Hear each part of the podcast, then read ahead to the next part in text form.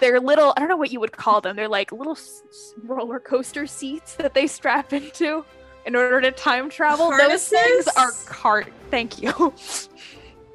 Merlin might have snorted him or drank him. This is also Arrowverse, so the whitest man you have ever seen in your life is playing Ramesses the Second. Um, Phil, Phil, we want to meet Phil in the Denny's parking lot a lot.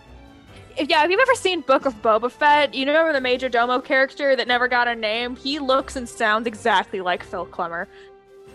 In twenty sixteen, a new Arrowverse show premiered on the C W.